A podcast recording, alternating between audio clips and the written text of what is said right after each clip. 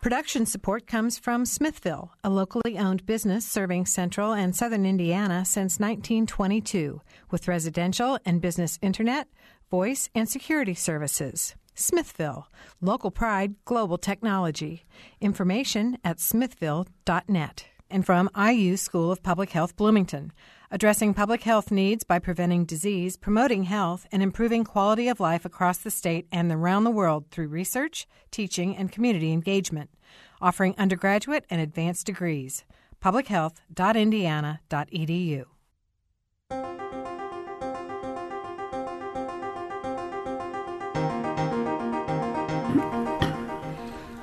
Welcome to Noon Edition. I'm Bob Zaltsberg, editor of the Herald Times, along with uh, my co-host Mary Catherine Carmichael, and it's Valentine's Day. So welcome to everybody here on Valentine's Day. Uh, you, you might think that on the surface, Valentine's Day is uh, kind of a, a shallow day where people just send flowers and cards and chocolates and go out to dinner but it's all about celebrating uh, love, and that's at the center of this uh, holiday, a very deep and complex emotion. So today on Noon Edition, we're going to look at the science of love and how our brains work when we're in relationships, what we want in a mate, and how the dating experience is changing. And we have two great guests with us in the studio today. Michael Reece is a professor and associate dean at the IU School of Public Health. His research focuses on sexuality and sexual health and Justin Garcia is at the Kinsey Institute, and he's a science scientific advisor for Match.com. He recently conducted the annual Match.com Singles in America study that looks at the dating behaviors of singles. So if you have questions or comments and you want to join us on the program, please phone 855-0811 in Bloomington or 877-285-9348 outside of the Bloomington area. You can also join us uh, on a live chat wfiu.org slash noon edition. You can follow us on Twitter at Noon Edition. So welcome, everybody. Thank you. And happy Valentine's Thank you. Day. Yeah. yeah. Mary Catherine brought in cupcakes today for about. Speaking of shallow, we brought in food. That's the way we are. So I want to turn to, to Justin first, uh, and this new study that you've just completed. I mean, were there are there? Can you give us like one or two takeaways from the study? Things that you didn't expect to learn.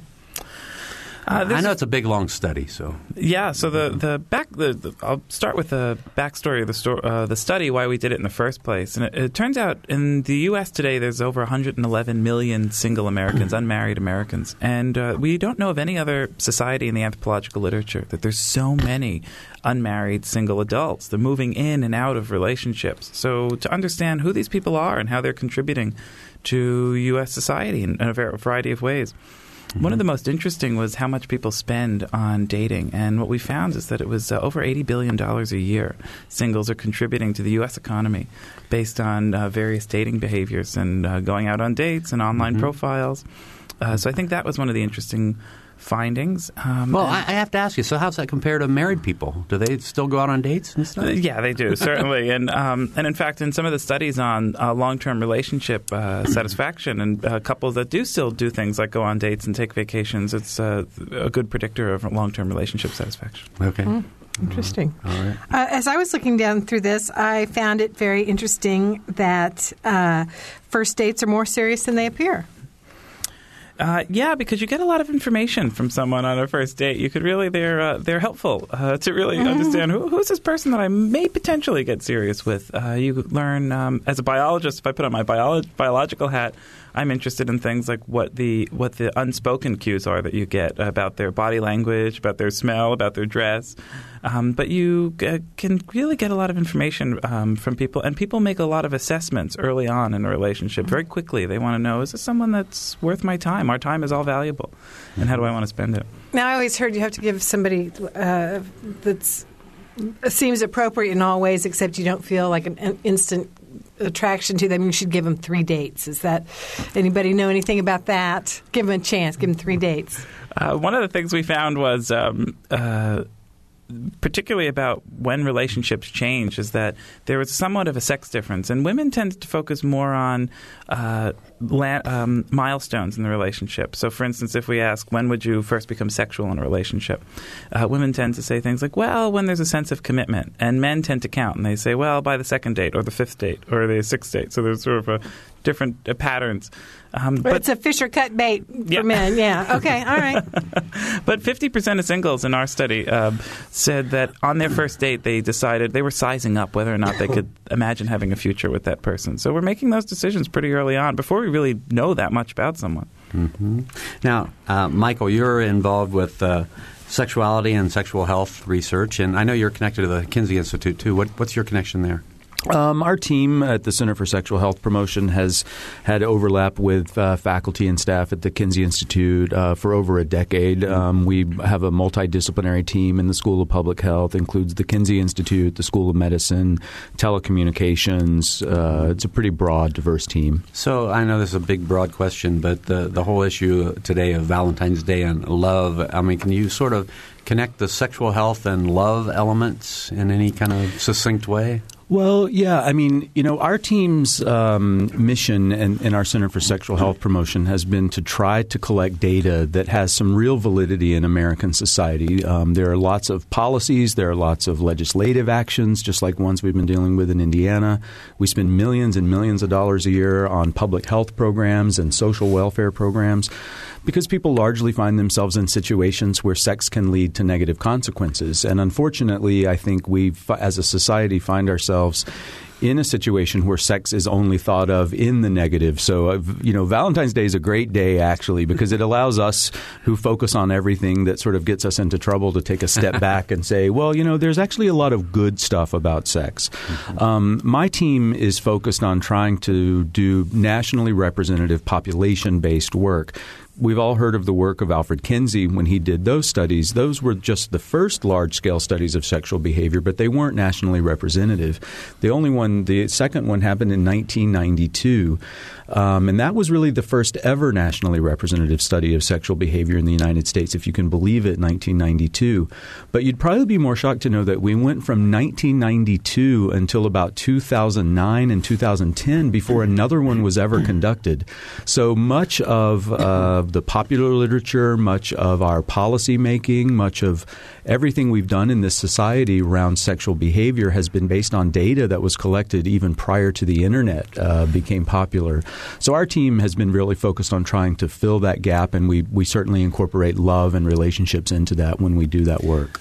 Do you think it, it's uh, still the, the the case that I mean people will talk about love and, and but they're they're still afraid to talk about sex? I mean, uh, it went for 17 years. If you said from 1992 to 2009 for uh, real research data is that people are still like, okay, I, am just going to keep this private, and whatever I do, I do. I, I don't know. I'd be interested in Justin's perception. I I think there are two things. I think um, we often try to separate love and sex, and I don't think it's as separate as we think it is. Um, and I think that um, we we've refined our you know academicians like Justin and I we've defined the methodologies for studying sex. Love is a whole nother ballgame. Mm-hmm. you know what it means psychologically or physiologically how you measure it how you assess it. And I quite frankly in our studies I don't know about Justin's I think we are at a point in contemporary society where if you do it right, you can get people to talk to you about most anything in their life. I often tell my students, I think people are more sensitive about telling you what they ate for lunch than what they did at home in the bedroom the night before. Mm-hmm. Um, and uh, but love is something I don't know, Justin, what you think. I love is an odd concept for us to measure. Yeah, uh, absolutely. And I think I think the studies that Michael has done and his group has done in understanding sexual those parts of sexual behavior and sexuality have really been important for the whole field and really understanding where do we go, how do we how do we ask these questions. But abs- I totally agree. When we think about love, psychologists have some loose definitions. So there's and there's components of love. One way is that we can think about there's an attachment mechanism, a bonding mechanism. There's a attraction. Uh, so you can imagine walking into a bar and seeing a bunch of people you're attracted to. But how, do, how is it that we focus in on one? Mm-hmm. Um, and then developing that romantic at- uh, attraction for one person. So psychologists tend to define this as focused attention, intrusive thought, obsessive thinking. So there's some lists. Um, it actually, if you if you were to describe something else the same way, it sounds a lot like an addiction.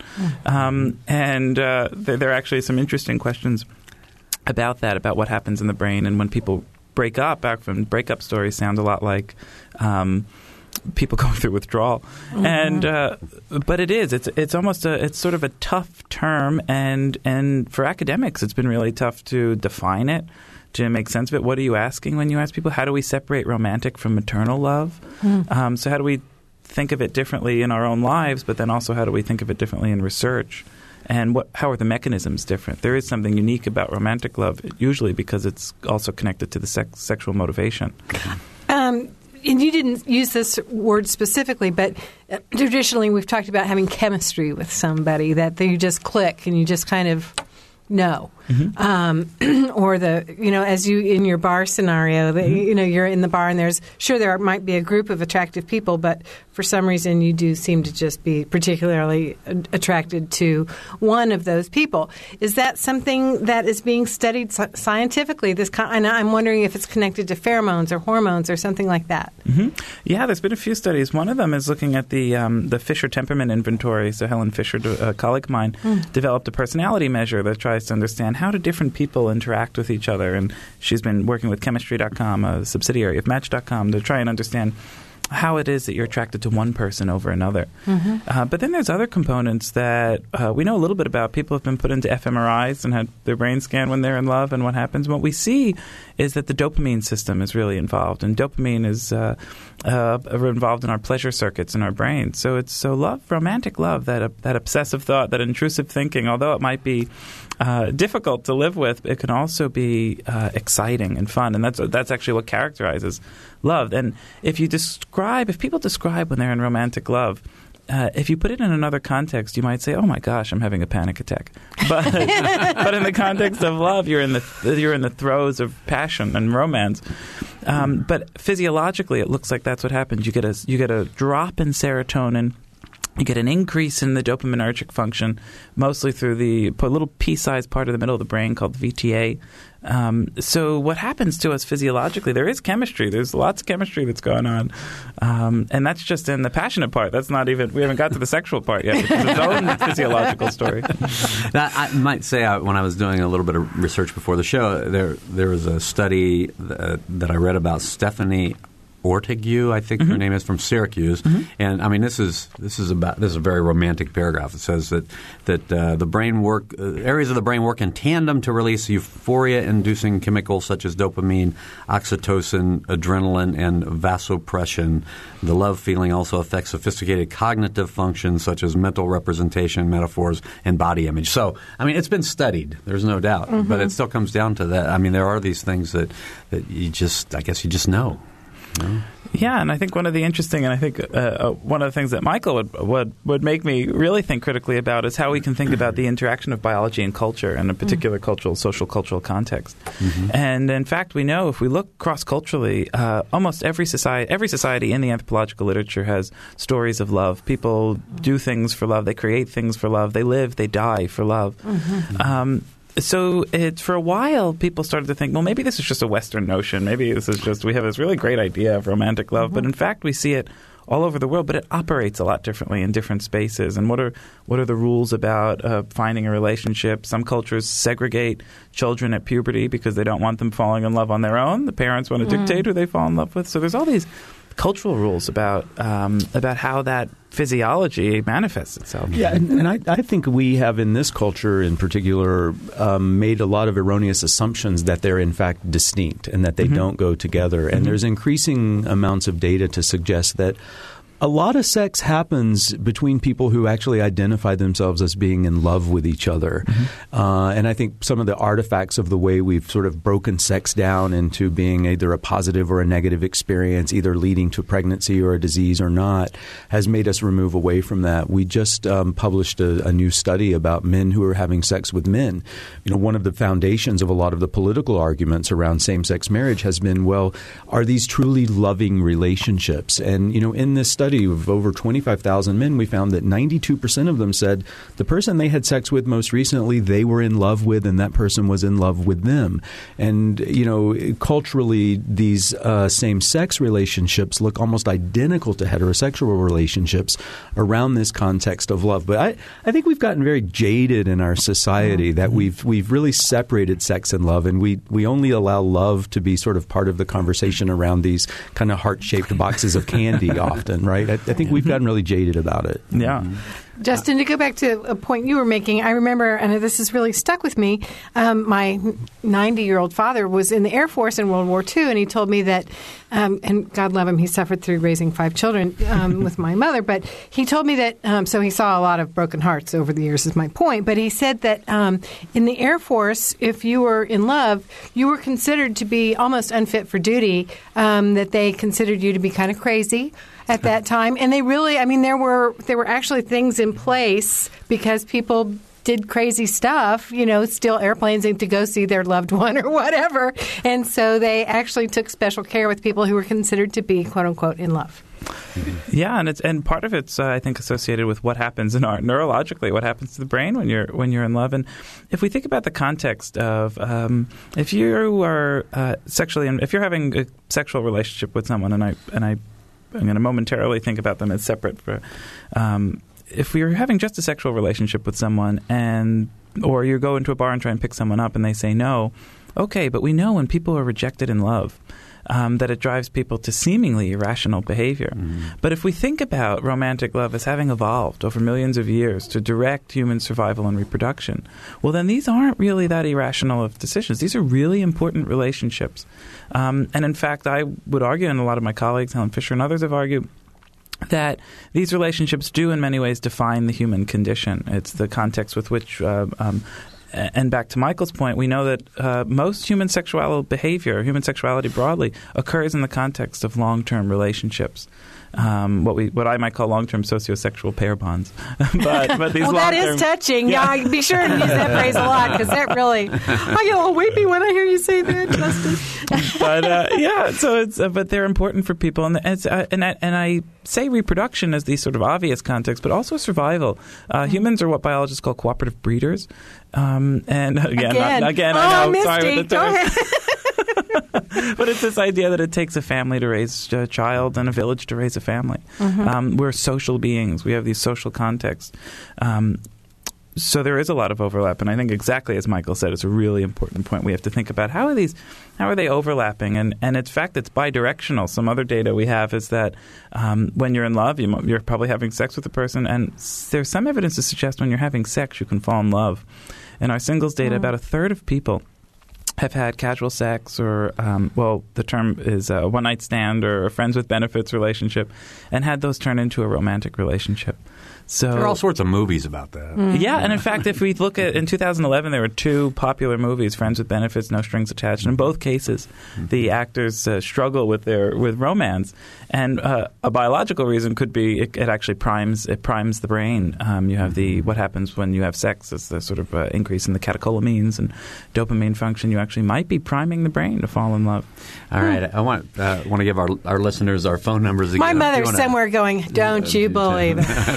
if you want to join us, uh, please give us a call. You can share your dating woes. You can share your struggles, your triumphs. You can share whatever you want to share about love uh, on our program. Uh, we're talking with uh, two two guests today, Michael Reece and Justin Garcia. You can call us at 855-0811 in Bloomington or toll free 877-285-9348. You can also join us on the website, wfiu.org slash noon edition. Michael, you talked about the the society kind of distancing love and sex in its discussion. So obviously, you're a proponent of Valentine's Day. Do you think we need to, as a society, talk and focus more on the concept of love, just for the beauty and great stuff love does for us. You know, I personally find it to be a really hard question because love has somehow can at times I think be seen um, by some people as almost a moralistic um, type of construct that people think of love as having moral value and sex as being a purely sort of animalistic driven type behavior. Mm. So there's a part of me that says yes, um, but because I have seen the concept of love so abused um, for political or religious or other reasons that I'm hesitant to say they always have to be there. Mm-hmm. Um, I think it, I think Justin's point is really important that they are bidirectional and that they, they can go both ways. Um, but I you know but I'm at heart a sex researcher and still believe that we need just to understand what people do sexually, and it gets really it gets confusing. It gets complicated for us as researchers. It creates challenges in terms of the types of funding we can get. Um, mm. It creates challenges in terms of the acceptability or the ability to disseminate this research in the public media. Um, so I, I, believe love is a really important concept, and I believe uh, with all of the studies that are going on, many of them right here at IU, there's um, growing evidence that love is more important than we may have thought it was. Um, but I'm not sure that the public um, kind of policy making and sort of moralistic judgment sphere of our world is ready to accept that yet. Um, I, th- I, think there's some. I think there's some strength in the division. Of That's counterintuitive that. to me. I mean, I would think that would be the, the aspect that would be championed because that's. I don't know. For me, traditional. I mean, love that that has just um, no matter who's engaging in loving each other. Uh, I mean, that just has a inherently wholesome. Uh, yeah. I, I, think you're, I think you're right, but my point is that I think that sex has sex in, when when it's about policymakers and it's about trying to monitor people's lives, sex is never questioned as long as it meets that condition that people want to know that you're in love, right? Mm-hmm. The the challenge is that we know that sex occurs outside of love, and we know that love occurs outside of sex, um, and so. Uh, I, I, think it only becomes a problem if there's an expectation that sex is only allowed within the context of love, and you can see that that sort of judgmental notion of that making its way into much public policy. If you look at the entire abstinence-based education philosophies of this country for a long time, it was based around the fact that as soon as you get married, everything changes and you're in love and you can have sex with each other. Um, so, so it's just a misguided um, it's a misguided aspect of public policy, I think, is where it gets into trouble uh, creates problems for us as a society. Okay, I have to believe that our listeners uh, have comments and questions about this topic today. So hopefully uh, you'll give us a call in the second half of the program. Uh, share your uh, your thoughts about love and about uh, sex to a point, and we'll talk to you on the air in the second half of the program. If you call 855-0811 or 877-285-9348, wfiu.org slash noon edition is the website. We'll be right back.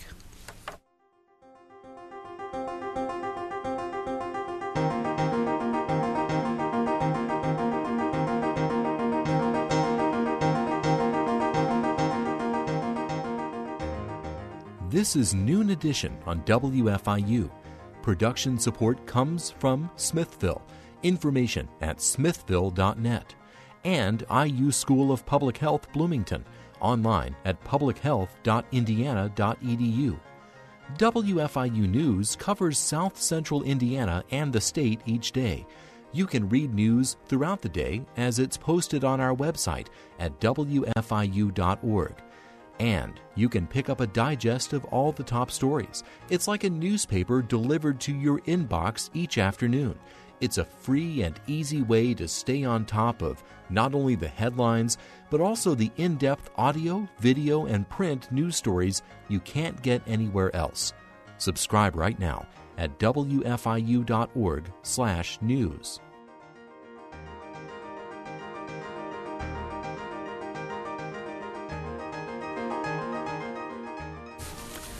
Welcome back to Noon Edition. I'm Bob Zaltsberg from the Herald Times, along with my co-host Mary Catherine Carmichael. Today we're talking about uh, Valentine's Day and love and sex and sexuality. And we have two guests with us in the studio. Michael Reece is a professor and Associate Dean at the IU School of Public Health. His research focuses on sexuality and sexual health. And Justin Garcia is a researcher at the Kinsey Institute and the scientific advisor for Match.com. He recently conducted the annual Match.com Singles in America study that looks at the dating behaviors of singles. If you want to join us, please phone 855 0811 in Bloomington or 877 285 9348 outside of the Bloomington area. You can also join the live chat at wfiu.org slash noon edition. A lot of things we want to talk about in the second half of the program. One thing I just I just wanted to sort of get this off my chest. I know Justin used the word obsession at one point when he's talking about the the release of dopamines and everything on feeling in love. There's sort of an obsession there, and it seems to me that, that can really lead to some negative consequences if uh, the the obsession isn't reciprocated. And we see that all the time. It becomes domestic violence. It becomes, you know, a lot of things that society has to deal with. And I just sort of wanted to throw that, put that on the table and see what kind of comments you guys have. Yeah, and one and some of the studies on breakups and when relationships end, we know that um, particularly among youth, among sort of young adults, that a vast majority when relationships end, one partner stalks the other. And stalking is sort of a wide range of what stalking behavior can be, and what, and sometimes it can be. I think with our students today, they might be things like, well, I keep checking their Facebook and I check their friends' Facebook, and um, there are different ways that you might drive by their house. But we actually those numbers are relatively high, and part mm-hmm. of that is because people often have a hard time um, sometimes establishing the relationship, but also ending it mm-hmm. um, and moving on from that. And that's all part of that. In a study where they put people who had uh, been uh, recently rejected in love and put them in the brain, their brains look remarkably like uh, someone going through cocaine withdrawal. Really? No um, kidding. Mm-hmm. Yeah, wow. and it was uh, shocking how remarkably like uh, because you still have speci- speci- uh, specifically if you were rejected in love, you still have all those cravings. You still want mm-hmm. the partner, and sometimes even when a relationships end, um, you might desire them, but you you we end relationships relationships for all sorts of reasons. Maybe you're too far away, maybe there's a problem, but it doesn't mean you stop having those feelings, those mm-hmm. cravings, those desires. Mm-hmm. So you mentioned that that is uh, found most commonly in younger people uh, who are and at the end of a loving or love relationship. Uh, how else is it different for adolescents? How is love different from adolescence? Is it more intense? I mean, uh, looking back, it seems like everything was more intense as a as a young person. Yeah, I think the the notion of of, of um, adolescents falling in love on a day to day one day and breaking up the next is just part of our the human experience. Um, you know, we've been collecting a lot of data about adolescence, and and my team would probably say to you that most of the assumptions we make about adolescent sex are just way off base. Um, they, you know, the one thing is that they are an incredibly resilient generation. Um, particularly if you take, for example, if, if you want to know who the highest rate of condom users in this country are, they're kids under the age of 18. Um, and at about 18, those condom use rates drop, drop by half. And then once they get in relationships, they drop by about another half. And w- my team finds that particularly interesting if you think about that that generation of adolescents was mostly subjected, not in Monroe County, um, but in most areas of the country, that generation of adolescents never was taught anything about sex or relationships or how to protect themselves in sexual health. So we, so the first thing we would say is we we're a little off base, and we think of younger uh, adults as being irresponsible, as being unable to manage their relationships, when in fact they're way more responsible than their parents ever were and that their parents are today.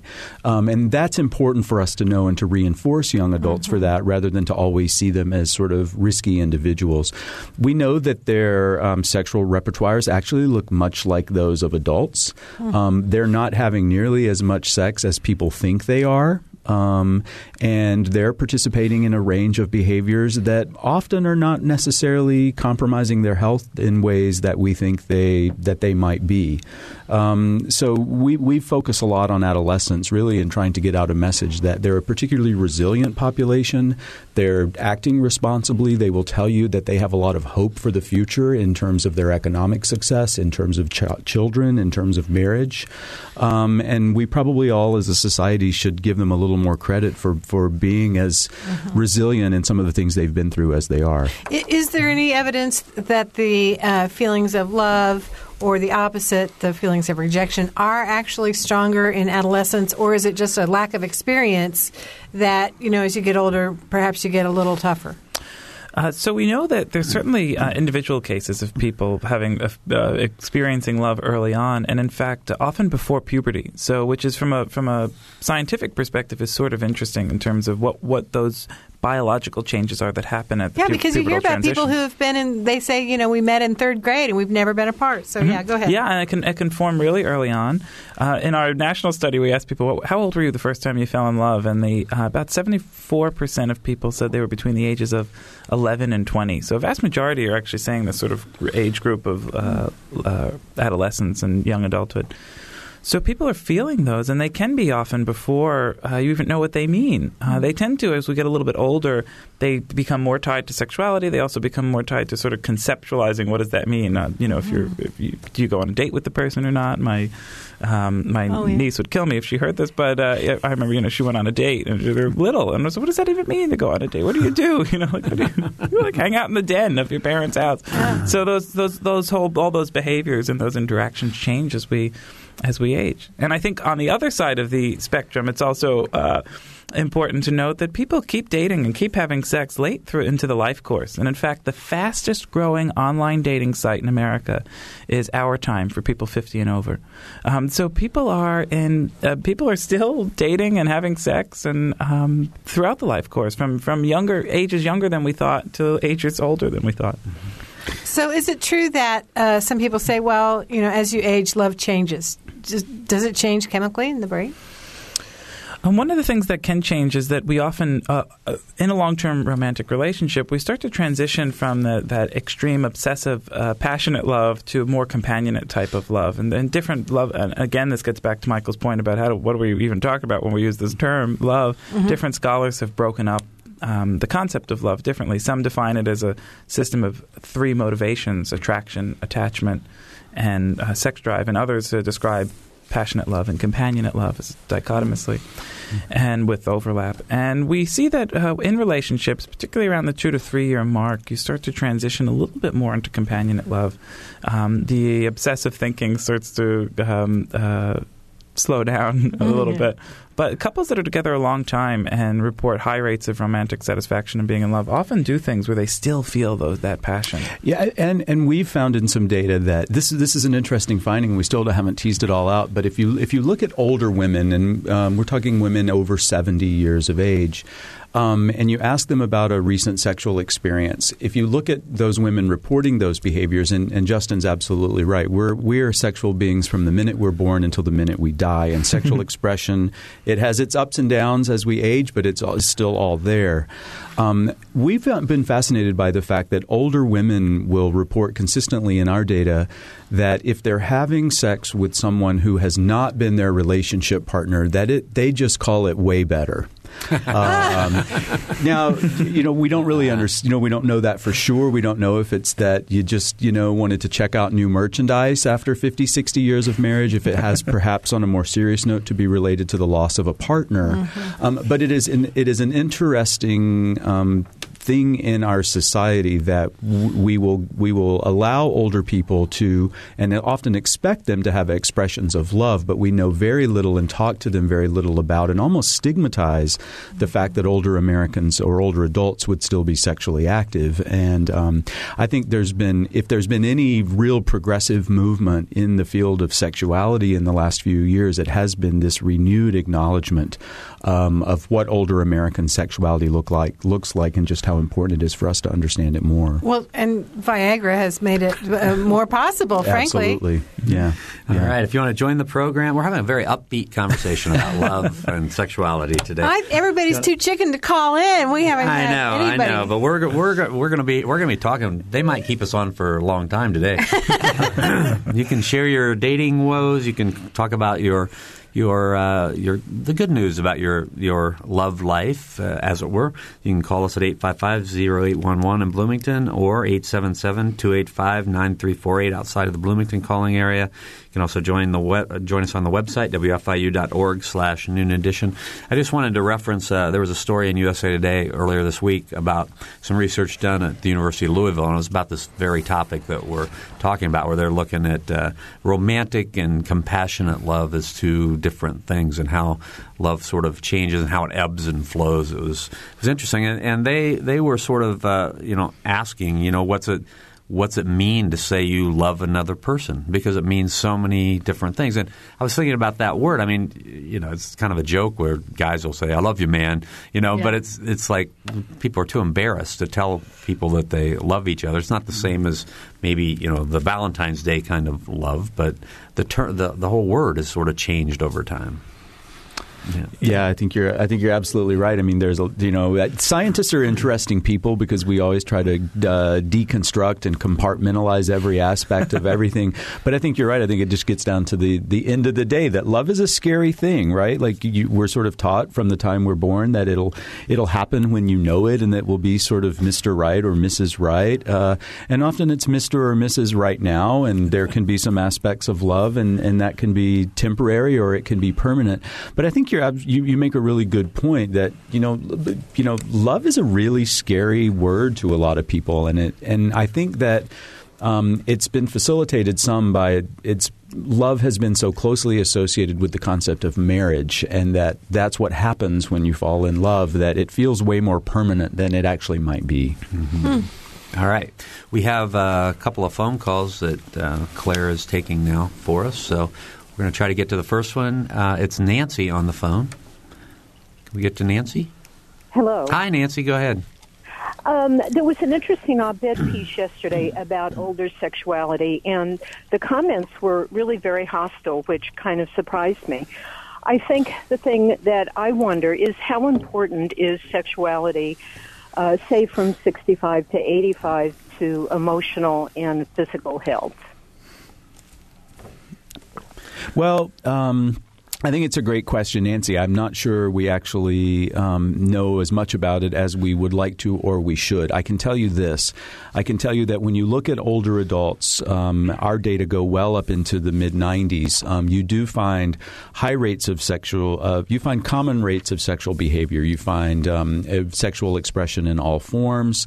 Uh, sometimes uh, you find um, also in that that people rate those as pleasurable and important experiences in their life.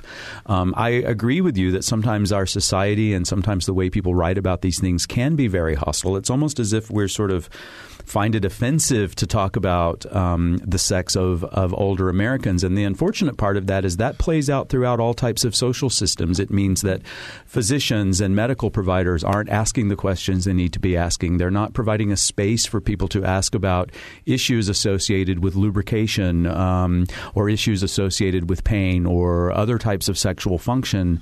Um, so I, am glad you mentioned, and I'm glad you described it as hostile because I think that's the way we treat um, sexuality of older Americans in particular in this culture. And um, I, the, I, think the sexual expression they uh, participate in and they experience and their feelings of it uh, haven't ne- don't necessarily change that much over time. Yeah, and I and I uh, to echo that, and also add that we we also see um, increasing rates of uh, sexually transmitted infections in older mm-hmm. Americans, mm-hmm. and part of that I think is exactly what Michael's saying. We're not really having honest conversations about people having sex throughout the life course, including, mm-hmm. and, and later in the life course. Uh, so that creates all sorts of barriers to to really having adequate sexual health. Mm. Um, and if we're not asking people, and what's interesting is that when you look at sexual function with men with age, is sort of uh, back to your uh, comment about Viagra, is that with men with age we actually see some minor declines in sexual function, uh, although we often have pharmaceuticals now that can help people with that. With women, we actually see um, sometimes some issues with pain as they age, but we don't see big drops in sexual um, pleasure and satisfaction and orgasm with age. So actually, there's a, a slight increase in orgasm with women in age is the, the relationship. and uh, and surprisingly, from a, as a biologist, I'm surprised that when you look at that data, you don't see a big drop off at the menopausal transition, which one might think all these things happen hormonally. Uh, people are still sexual. Uh, men, both men and women throughout the life, they find ways to be sexual. All right, our uh, phone number. oh, go ahead. Yeah, sure, uh, Nancy. Go ahead. One, one quick comment. Mm-hmm. Uh, one of the things that struck me is that a long time ago we separated procreation uh, from sex.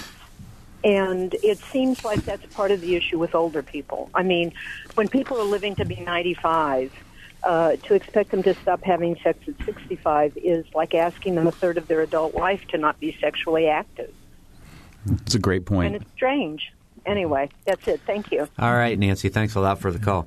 And there are some cultures actually where, where when people are post reproductive, that sex is, is thought to it should end. Uh, you quote you know, quotes around should is that you transition in what your role is. That's not the case in America. We don't have those sort of strict rules. Uh, but I think as what Nancy's saying and what a lot of people experience is that there's a struggle around that. Right. If you have uh, comments for us today, or if you've heard anything you want more information on, or you want to comment on, please phone us at 855-0811 in Bloomington, 877-285-9348 outside of the Bloomington area. You can also join a live chat at wfiu.com uh, or wfiu.org slash noon edition. We haven't talked much about um, same sex uh, situations. I'm looking at the results from your report, and it says gay marriage uh, progress report 65% of singles approve of same sex marriage, 61% of men, and 69% of women. But 58% of gay men and 56% of lesbians say they're uncertain or do not want to get married at all. So, how does that compare to, to rates of um, uh, not gay people wanting to get married. Mm-hmm. Uh, we're seeing a lot of uh, changing attitudes about marriage uh, mm-hmm. in the U.S. today, and what we're seeing in, in, our study and a lot of other studies is that people are more concerned with having a relationship partner that they care about and that they can feel attracted to and have a life with. So demographers are interested in how we're seeing increasing rates of people cohabiting. So people are living with their partners, but not necessarily legally getting married. Mm-hmm, um, mm-hmm. Because the question is, what is the what is the and we have, we're having so many uh, national conversations about the meaning of marriage, mm-hmm. um, and the but the presumption is often about how it's changing, but it's also changing among heterosexual couples. A lot of people are saying, well, what's what, what why are there other ways to be together, and what am I looking for in a relationship? And maybe the marital union um, isn't it. Uh, but but a lot of attitudes about this are changing. Yeah, and I, I think in a in recent study we completed, you, you know, I think part of the problem is if you talk about same sex relationships, right? If you think about men, um, it really has to do probably more with gender than it does sexual orientation. We make assumptions that men just sort of lack the capacity to love over the course of the lifespan. But there's increasing data in many areas that says that love really is a human capacity and it's not driven by gender and it's not driven by sexual orientation. Um, I can tell you that in this this study that um, we just completed, we like I said, we said we found that 91 percent of over 25,000 men said they felt matched in their sexual experience, meaning that they felt like they loved the other person just as much as the other person loved them. Um, we found that men um, aged 30 to 39 um, experienced um, what they called more being in love than people who were a little older. Um, and then younger people saying they're unsure. So it, it is a little counterintuitive to we think of love only kind of grows over time. It's these data suggest it may have a peak uh, in some relationships, um, and we actually know that men also report in sex with each other that if they are in love, they often rate the sexual experience as much more satisfying, much more pleasurable, and having greater contributions to their romantic relationships. I will tell you where we don't know much about same sex love um, is actually about same sex women in relationships. There have only been a few studies um, about that topic. Um, it's sort of an underexplored area, and I think we probably would make a lot of assumptions that same sex couples who are women would look much differently than same sex male couples or male female couples. Um, but I'm not sure we know enough about that really to, to say much about it. Why is that? Why is that being that not being studied as aggressively? Well, you know, I my I have a lot of opinions about it. I think that it's part of just a sexist society. You know, women are often left out of many of these equations, and when you put two women together, it, it's even compounded there. Um, they're not the same social structures. Uh, even if you look at sort of the gay, lesbian, bisexual community, there are not the same outlets and structures for women that there are for men. Um, some of that might be tied to economics. Some of it might be tied to other factors. Um, and as a result, uh, lesbian and same women women, uh, same gender couples, are a little harder to identify. They're a little harder to track down. I think they're a little more skeptical about some of this work, and they've mm-hmm. that's been a community that's sort of done for itself. Um, and so we've been, you know, our team has been testing out some unique methodologies of how to find those women, and we're being successful at doing it. But within the LGBT community, the social structures are quite separate, quite defined. Um, they, men and women are really kept separate by many of these systems. It's almost back. It's almost like a segregation uh, type philosophy around how men and women in those communities operate. And I, I think the women are a little more private and a little less trusting um, that that society's really out for their best interests. Okay, we have two phone calls. If, uh, let, let me get to these, Justin, and then we'll whatever you want to say after that. uh, we're going to go to Jerry first. Jerry. Uh, hello. Thank you for taking my call. I don't have a specific issue to address, but I just want to hmm. say I'm so happy and so pleased that we can have this sort of discussion on the air these days. I know we have a long way to go, but we have come a long way to be able to do what you're doing today. All right. And finally, we really love you guys. Thanks, Jerry. Happy Valentine's Day. We love you too, Jerry. Yeah. Thank you for calling. We appreciate it. We love an attaboy. right, Thanks. All right, we ha- we have a second caller uh, who doesn't want to be identified, so we're gonna we're gonna let her on the air anyway. Go ahead. Um, yes, I'd like to make a comment about love with older people. That is, I happen to be 82, and I think one of the things that has gotten in the way of my having a, a really complete relationship, I'm talking about love and sex, with an older man is, and women too, is over medication by doctors, and it really in, can inhibit uh, a potentially uh, wonderful relationship. Thank you very much. Thank you. All right, thank you for that that call. Can Michael? Can you address that? Yeah, I think she's absolutely right. I think it goes back to our point. You know, this this is almost a topic that is never discussed. You know, medical providers aren't necessarily trained, and I'm not picking on the medical community, but that is a class of providers. Almost no medical students get any real training on human sexuality in medical school. They under, they may be taught the reproductive system and hormone uh, systems, but they don't really talk about sex openly. And the lack of data about aging Americans and the lack of um, studies that have even you know gone into that area have left us really ignorant. I think as a society about it, and I think often um, it, it, it's not you know older people aren't comfortable asking, and medical providers don't ask, and so the topic never goes. And what we do know is that the range of medications are certainly understood for many side effects and many complications, but often the sexual side effects are those that aren't considered or discussed or or or put into the formula when one's being prescribed. Yeah.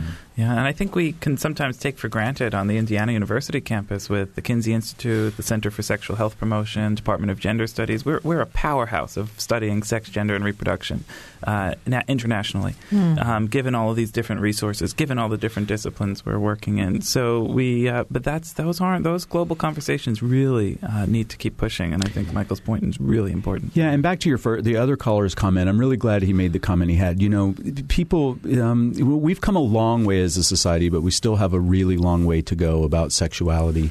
But you know, it is simply the fact that humans are innately curious about uh, what their neighbors are doing and what other people are doing, how they compare to others in terms of their sexual behavior, um, and the the there's an absolute necessity for a continuing study of sexual behavior, not simply for its political implications and its health related implications and its clinical implications, but simply because uh, it's the one common denominator, it's the one behavior that without which none of us would exist. Um, and it, uh, we must remain resolute in talking about these topics openly and having good conversations and in supporting science that allows us to have these conversations um, because people are so curious and otherwise we, we sort of wallow in myth and misconception and just find ourselves in trouble. All right, we have another phone call, and uh, Charlie from Bloomington is on the line. Charlie. Hello, thanks for taking my call. Sure. I appreciate your show. And uh, uh, you know, in Bloomington, we have a lot of music and a lot of alcohol, and uh, and obviously they affect uh, some sexual activity. But has there been any studies about how music or alcohol affect uh, humans and their their love relationships?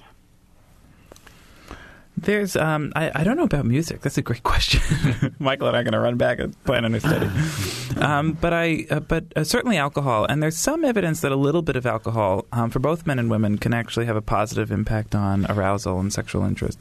But too much, uh, whatever too much, that category I'll, I'll, I'll leave undefined for a moment. Um, uh, too much can actually have negative impacts on sexual function and arousal, partly because you. W- with loss of uh, inhibition, uh, you also have other functions that become like less fine tuned. Depressed, yeah. Mm-hmm. Mm-hmm. Well, I think then you also, you know, you get to that line where, you know, is, is sex or is it violence sometimes when there's too much alcohol involved. I think that's on a college campus. I think we Mm. have to separate those two things. Absolutely. We find people finding themselves in situations that they otherwise would not have gotten into, that they go into situations with the best intentions around using a condom or other forms of protection. Those go out the window. So alcohol alcohol is really tricky both physiologically and behaviorally, but it most importantly, I think for this community is a significant issue in terms of people finding themselves in situations that have outcomes that they never wanted to have around violence or abuse or things of that nature. So it, it's something that needs to be uh, a continued emphasis for us. Yeah, and it raises, um, you know, in the 70s, uh, Mary Koss suggested that one in four women uh, would experience sexual assault by the time they were sort of done with college. And uh, people laughed. They said, no, it can't really be that high. And, you know, for 30 years, we're finding those numbers are the same. They're not changing. Uh, so there's a lot going on, and a lot of the studies are pointing to um, heavy alcohol use, particularly with college students. It tends to be binge drinking. So it's not just the uh, alcohol use that you tend to see in older in older adults, but you see this sort of heavy episodic drinking a few nights of the week, and it's um, that's a has huge problem. consequences. Yeah. All right, we have about three minutes to go. We have a phone call from Leslie. Leslie? Hi, um, am I on the air? Yes. Yes. Yeah, I just wanted to contribute to this conversation. I'm really thrilled that you're having it because I think it's an injustice to women that, uh, and it norm- normally comes from men, that they think that when a woman has gone through the loss of her period, that she's no longer um, of interested or attractive or, or attracted. And that's not true at all for myself. My sexual uh, desires and um, fulfillment has never diminished. I have a friend who's 64. She is um, married, and she said that she, it's better for her now than ever. And she was always extremely sexually active with her uh, husband. And uh, my sister-in-law is 14 years older, and she told me it just gets better. It doesn't get worse. Not to worry about getting older. And um, I'm really thrilled that you have addressed this because I really feel that American men need to hear this. American men who are interested in women. I understand there's a lot of men that are interested in men, and God bless them too. But uh, women do not lose their vibrancy. They, especially if they know how to take care of themselves and stay healthy. I suppose the health of any individual is what diminishes or increases their sexual urges. Hmm. Yeah, I think that's a great point. Yeah. Well, Thank you so much for this program. My God. Oh, and many blessings to all of you because this is something that should be aired all over the country. all right, Leslie. Thanks a lot for the call.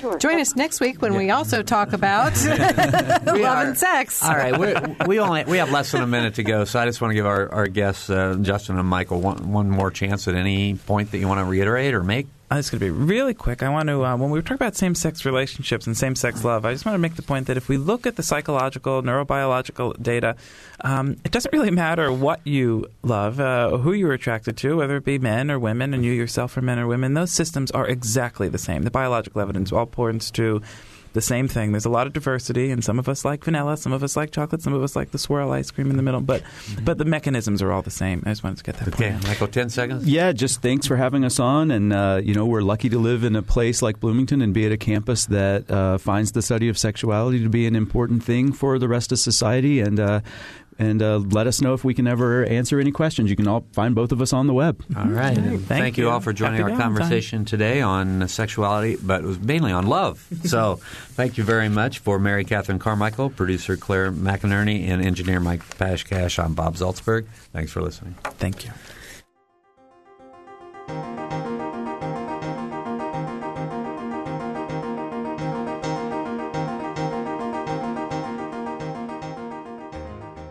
Noon Edition is a production of WFIU and the Herald Times. A podcast of this and other WFIU programs is available at WFIU.org. Production support comes from Smithville, a locally owned business serving central and southern Indiana since 1922, with residential and business internet, voice, and security services. Smithville, local pride, global technology. Information at smithville.net. And from IU School of Public Health Bloomington, addressing public health needs by preventing disease, promoting health, and improving quality of life across the state and around the world through research, teaching, and community engagement, offering undergraduate and advanced degrees. publichealth.indiana.edu.